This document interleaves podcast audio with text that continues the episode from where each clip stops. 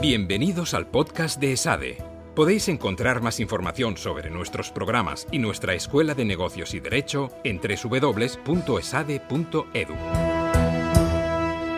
Bienvenidos al podcast del programa InDigital. Hoy tenemos con nosotros a Marc Cortés, director general de Roca Salvatella. Bienvenido, Marc. ¿Cómo estás? Muchas gracias. Muy bien, Julio. Muy bien. Eh, me gusta empezar las entrevistas conociendo un poco, que nuestra audiencia conozca un poco a- a- al invitado. Entonces, ¿quién es Marc Cortés? Bueno, pues Marc Cortés, ah, a día de hoy tengo 45 años, Ah, soy padre de familia numerosa, tengo tres hijos, Ah, me gusta mucho el deporte, creo que ahí compartimos ah, afición por el deporte, en mi caso, de todas formas me gusta mucho correr, me gusta mucho la montaña y me gustan mucho los desafíos de larga distancia, y me dedico a hacer carreras de maratones y ultramaratones y ultratrails.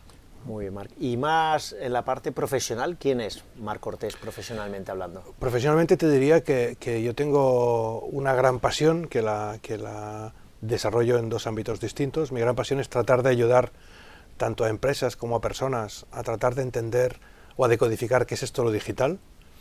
Y un ámbito lo desarrollo ah, en Roca Salvatella, la empresa de la cual soy socio y director general, donde hacemos consultoría en entornos digitales para las empresas en estos procesos de transformación digital. Y luego otro ámbito es en ESADE, donde hace más de 20 años que soy profesor asociado adjunto del Departamento de Marketing, ah, siempre vinculado a ámbitos de digital, marketing digital, estrategia digital y demás. Supongo que en Roca Salvatella, que sois una de las empresas referentes en, España en este sector, estáis muy en contacto con muchas organizaciones y os permite ver un poco las grandes necesidades y los grandes retos. Entonces, desde la óptica del director general de Roca Salvatella, que llevas más de 10 años en este, en este entorno, ¿cuál dirías que son los retos de las organizaciones del año 2019 para poder afrontar los próximos años con una cierta garantía? Bueno, yo creo que es, es, una pregunta, es una pregunta ah, digamos, compleja de contestar, porque yo creo que nos encontramos en un momento en el que los retos son muy cambiantes. ¿no? Todo, como tú decías, hace más de 10 años ah, que estoy con, con Roca Salvatella, y lo que he visto durante 10 años es que los retos evolucionan a una velocidad muy grande. Yo te diría que principalmente el gran desafío que tienen ahora los directivos para poder entender y liderar a este proceso de transformación digital es ser consciente que con las herramientas de toda la vida no es suficiente. ¿no? Y probablemente ese es uno de los grandes problemas o desafíos. ¿no? Y es, hasta la fecha habían aprendido, estudiado, trabajado, empíricamente verificado una serie de herramientas con las que daban soluciones a los problemas, y lo que se dan cuenta es que los problemas actuales, las situaciones actuales, exigen herramientas nuevas. ¿no? Y eso les genera, ah, digamos, yo creo que un, un estado de confusión, un estado de, de incerteza, un estado de, poco espacio de confort ¿no? a, los directivos. ¿no? Yo creo que otro, otro, otro tema fundamental que viene ligado a este es el, entender que las soluciones no son tácticas, sino que las soluciones son estratégicas. Una de las cosas que nos pasa con lo digital es que muchas veces, probablemente por una falta de, de comprensión, de entender globalmente cómo afecta al negocio, intentamos buscar una solución táctica, ¿no? Intentamos uh, pues colocar un software, uh, desarrollar un instrumento web, hacer una aplicación y eso no dejan de ser soluciones tácticas que las necesitamos, pero que deben responder a una mirada mucho más estratégica. Y el segundo problema en muchas ocasiones es que los directivos o no están preparados o al no entenderlo buscan soluciones tácticas donde se sienten más confortables porque, porque pueden tocar. Y yo diría que un tercer, uh, hay muchos, ¿eh? pero un tercer desafío es un tema de velocidad. Tradicionalmente estamos acostumbrados a que en el mundo de las empresas uh, la ventaja competitiva en muchas ocasiones viene definida por el tamaño y los recursos de la compañía. Compañías muy grandes o compañías con muchos recursos son capaces de generar una serie de ventajas. En la actualidad, una de las cosas que nos encontramos es que el tamaño deja uh, el sitio prioritario y este empieza a ocuparlo la velocidad, ¿no? la necesidad de responder de forma muy rápida a estos desafíos. Y eso genera nuevamente una situación de alta tensión, diría yo, para los directivos. Yo diría que los tres grandes desafíos esos que has dicho los podemos resumir de alguna manera eh, como, eh, como, las organizaciones necesitan hacer la tan eh, famosa transformación digital para adaptar sus organizaciones al nuevo entorno que nos vamos a encontrar, tanto en entorno tecnológico, de velocidad, de maneras de consumir de los usuarios, de nueva competencia, de nuevos productos. Entonces, ¿qué es para Mar Cortés la transformación digital? ¿O cómo la podrías definir de manera corta y que la podamos entender para darle esa visión estratégica y no táctica que muchas organizaciones acaban empezando a hacer la transformación digital por acciones tácticas en vez de por una visión mucho más holística y mucho más estratégica de la transformación digital? Yo, te daría dos respuestas rápidas. ¿no? La primera, transformación digital es el nombre con el que actualmente ah, le ponemos la etiqueta al desafío que lo digital implica en las organizaciones. Y lo digo así porque al final no deja de ser una etiqueta y antes se llamaba de una forma, ahora se llama de otra y probablemente dentro de un tiempo habrá cambiado, pero no deja de ser eh, el cómo le llamamos ¿no? a, este, a este impacto digital a las organizaciones. Y la segunda, para intentar hacerlo muy sencillo, yo creo que la transformación digital al final tiene tres grandes ámbitos o afecta en tres ámbitos a muy grandes organizaciones. ¿no? En primer lugar, afecta a nivel de management, a nivel de toma de decisiones, a nivel de hacia dónde vamos. Por lo tanto, una parte de la transformación digital es la visión, la visión con la que entiendo mi negocio actual, mi sector, mi cliente y miro hacia adelante. Un segundo ámbito de la transformación digital es la actividad o el negocio, es decir, a qué me dedico y cómo lo digital impacta a lo que me dedico. Y un tercer elemento es la cultura, es decir, cómo lo digital impacta a los equipos y cómo los equipos, las personas y las organizaciones tienen que estar preparadas para adoptar este cambio que lo digital implica. Por lo tanto, para mí la transformación digital no deja de ser la intersección de los tres ámbitos. ¿no? la visión de una compañía, la actividad o negocio de la compañía y la cultura de la compañía. La intersección de las tres y lo digital que impacta en esa intersección es lo que desde mi punto de vista es la transformación digital. Yo creo que aquí has dicho una pata clave que es la cultura de la compañía.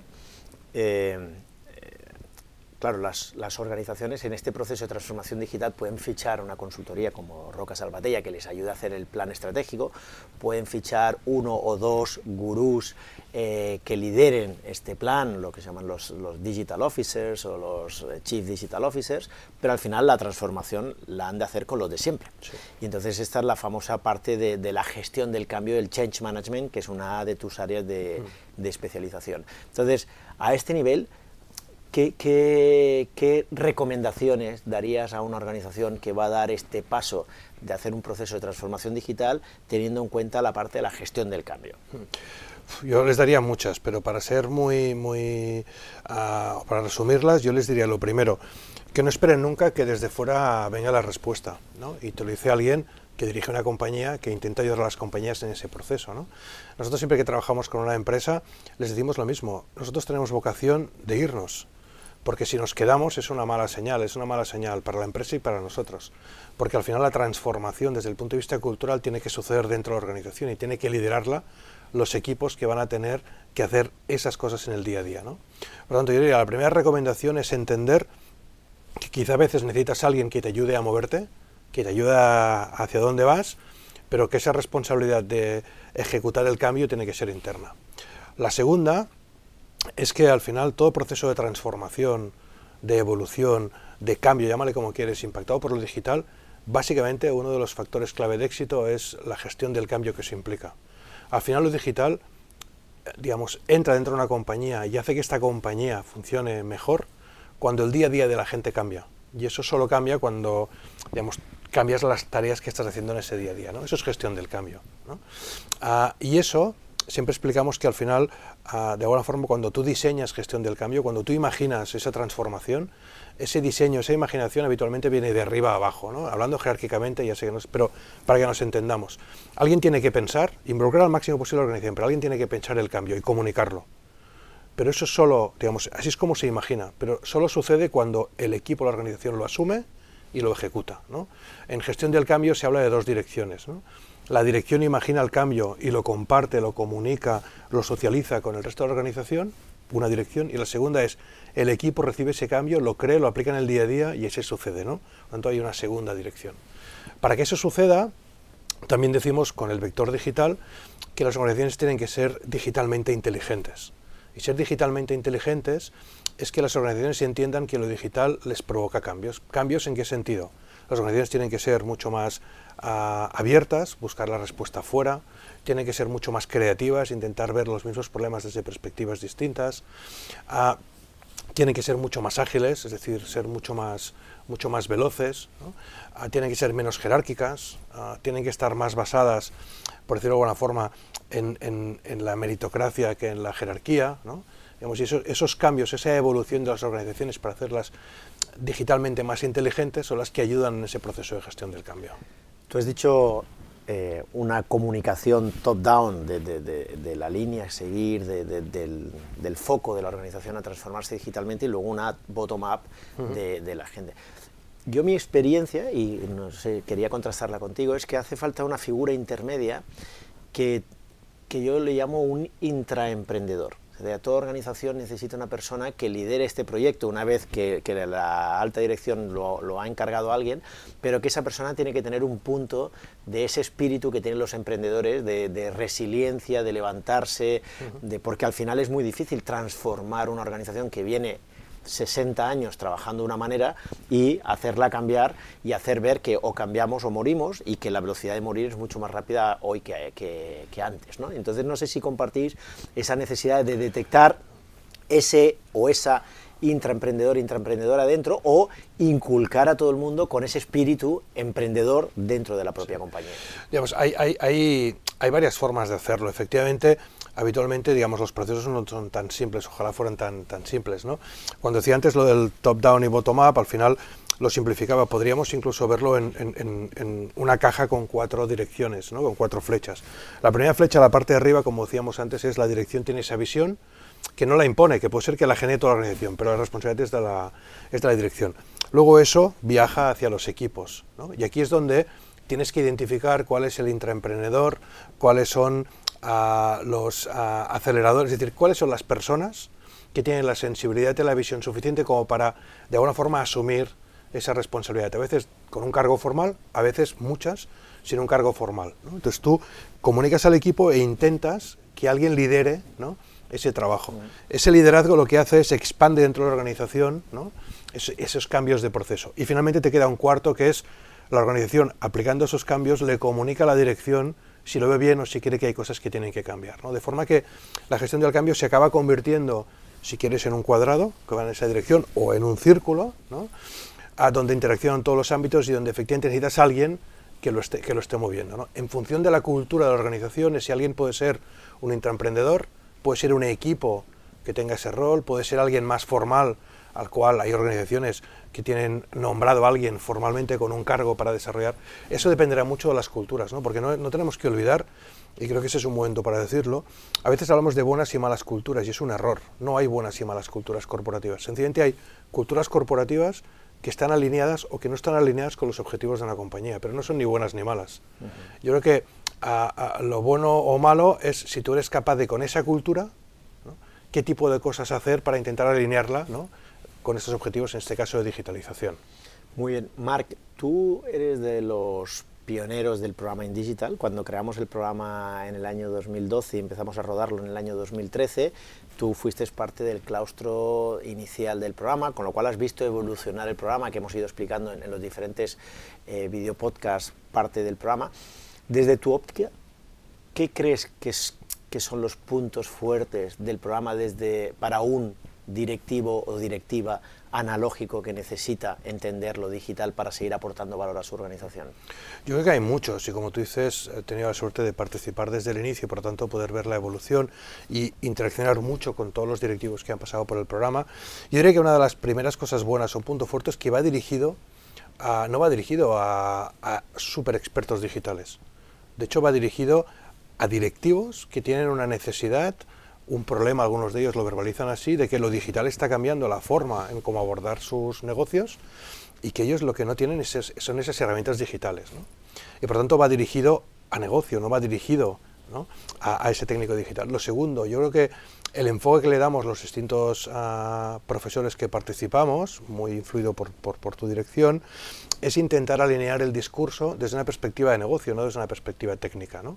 Delante tenemos un directivo, no tenemos un técnico digital, con lo cual sus problemas no son digitales, sus problemas son de negocio.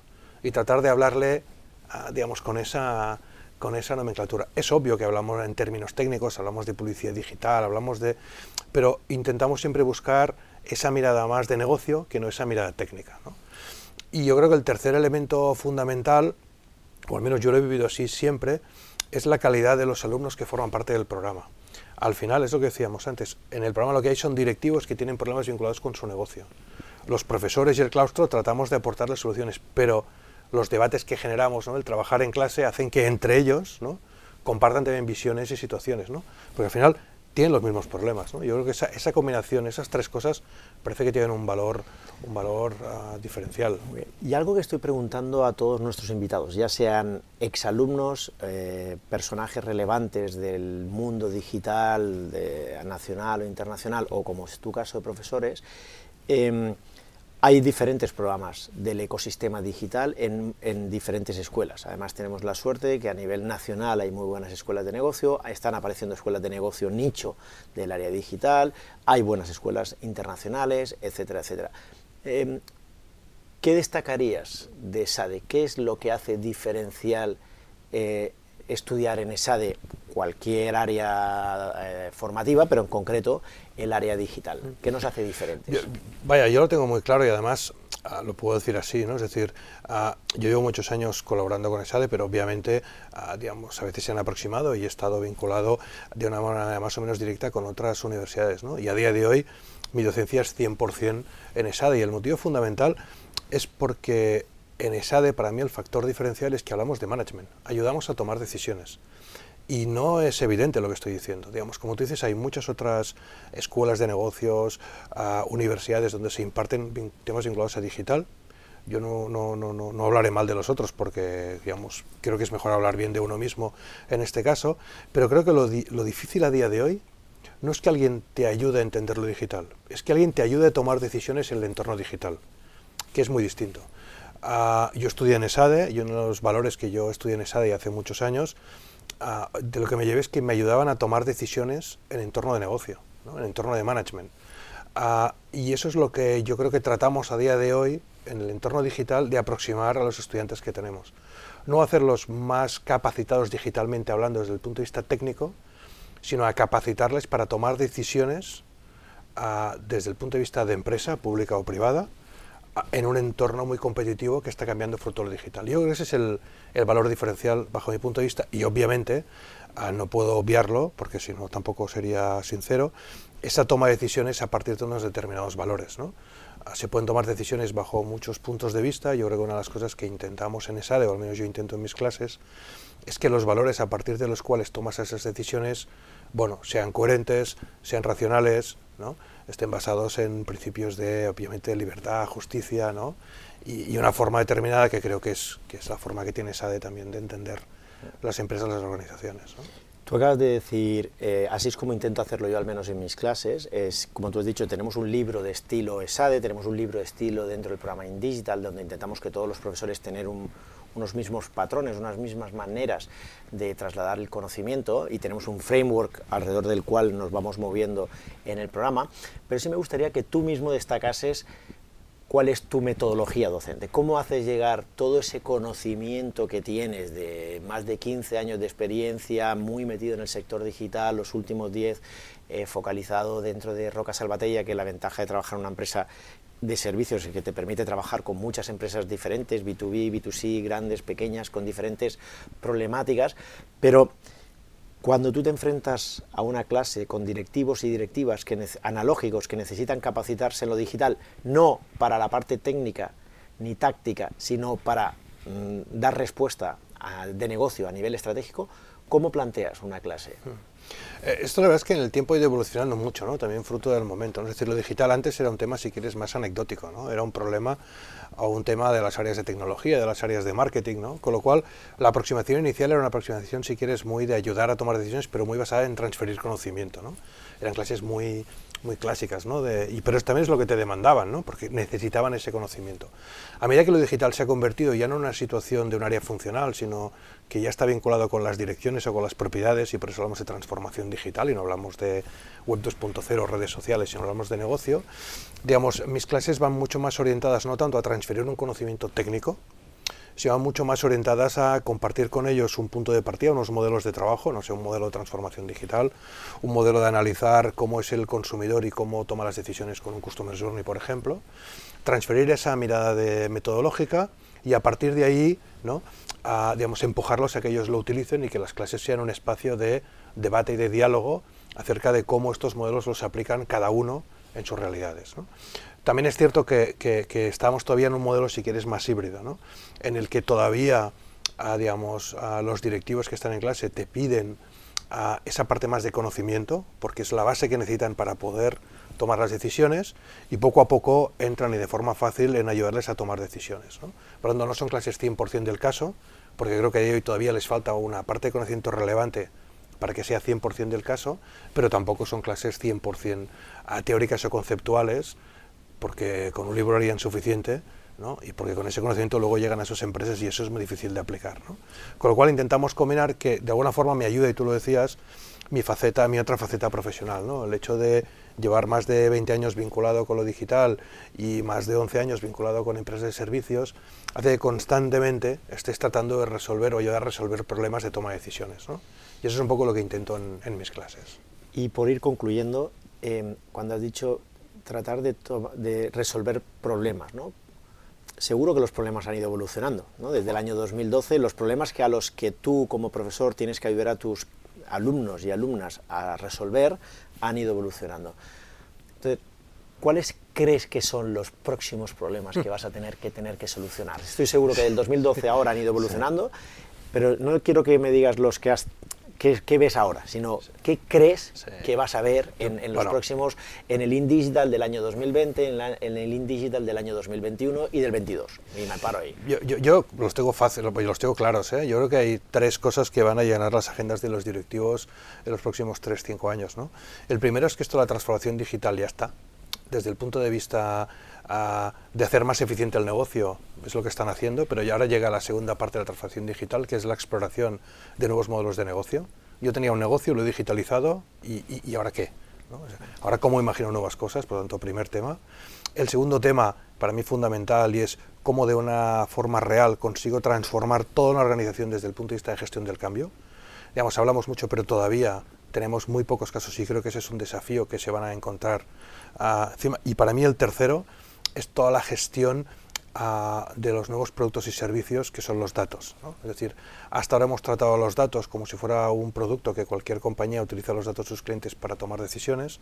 Creo que poco a poco los clientes van a reivindicar que el dato es suyo y vamos a asistir a un cambio en la forma de gestión, en lo que llama la ética de los datos. Con lo cual, la exploración, la disrupción o gestión del cambio y la ética del dato para mí van a ser los tres grandes desafíos de los directivos que algunos empezamos a ver, pero que seguro va a llenar su agenda los próximos tres años. Eh, me ha venido perfecto esto que has dicho, la verdad que no, no lo teníamos preparado en absoluto, pero cuando has dicho la ética de los datos, una de las áreas que, bueno, el programa va evolucionando cada año, ha ido creciendo en horas porque han ido creciendo en, necesidad de incluir nuevas áreas. Y una de las, eh, de las áreas académicas que no teníamos el año pasado y que sí que añadiremos en el año 2020 es la parte de ética, ¿no? de una visión ética desde el mundo digital. ¿no? Y una gran parte es todo el uso de la data que se hace a partir de, las diferentes capturas y cómo eso se puede utilizar para hacer las cosas bien o para hacer las cosas mal. Igual que en el año 2019 incorporamos un, bloque académico de Legal Tech, de entender también toda esa evolución digital desde una visión jurídica porque al final somos como directivos y directivas somos responsables de las cosas que hacemos y de no cometer ninguna ilegalidad. Eh, ¿Alguna cosa que no te haya preguntado o que te hubiese gustado que te preguntase o que quieras decir que desde tu punto de vista personal, profesional, directivo, empresario? Yo, yo, digamos, probablemente, y sería para cerrar, ¿no? yo creo que ah, yo me siento responsable ¿no? dentro, y creo que a ti te puede pasar lo mismo, ¿no? creo que una escuela de negocios como SADE tiene que tener una labor y una responsabilidad en este proceso de digitalización, ¿no? que va más allá de, de cómo incorporar lo digital. No es fácil, porque a veces son contenidos ah, que es más fácil digamos, generar contenidos fáciles, técnicos y demás. Ah, son territorios nuevos que hay que abordar, pero me parece que es, que es una responsabilidad de una escuela como SADE, ¿no? con, con, unos valores determinados, ¿no? el hecho de, de, involucrarse y cada vez tratar de ir más allá ¿no? en, esta, en esta mirada de, de lo digital, esa mirada más humana de lo digital, ¿no? la gestión del cambio, los datos que decíamos ahora. ¿no? no estamos en un sector en lo digital que evoluciona muy rápido y, que somos como médicos, que tenemos que estarnos recapacitando prácticamente día a día para poder aportar valor de manera eh, ética a nuestros, a nuestros alumnos y alumnas. Pues Marc, por mi parte nada más, muchísimas gracias, creo que nos has ilustrado muchísimo en esta visión de la transformación digital y mucho más concretamente en la parte de la gestión del cambio y te veo en clase en el Digital 2020. Muchísimas gracias. Muchas gracias. Muchas gracias por escucharnos. Hasta la próxima. Bye.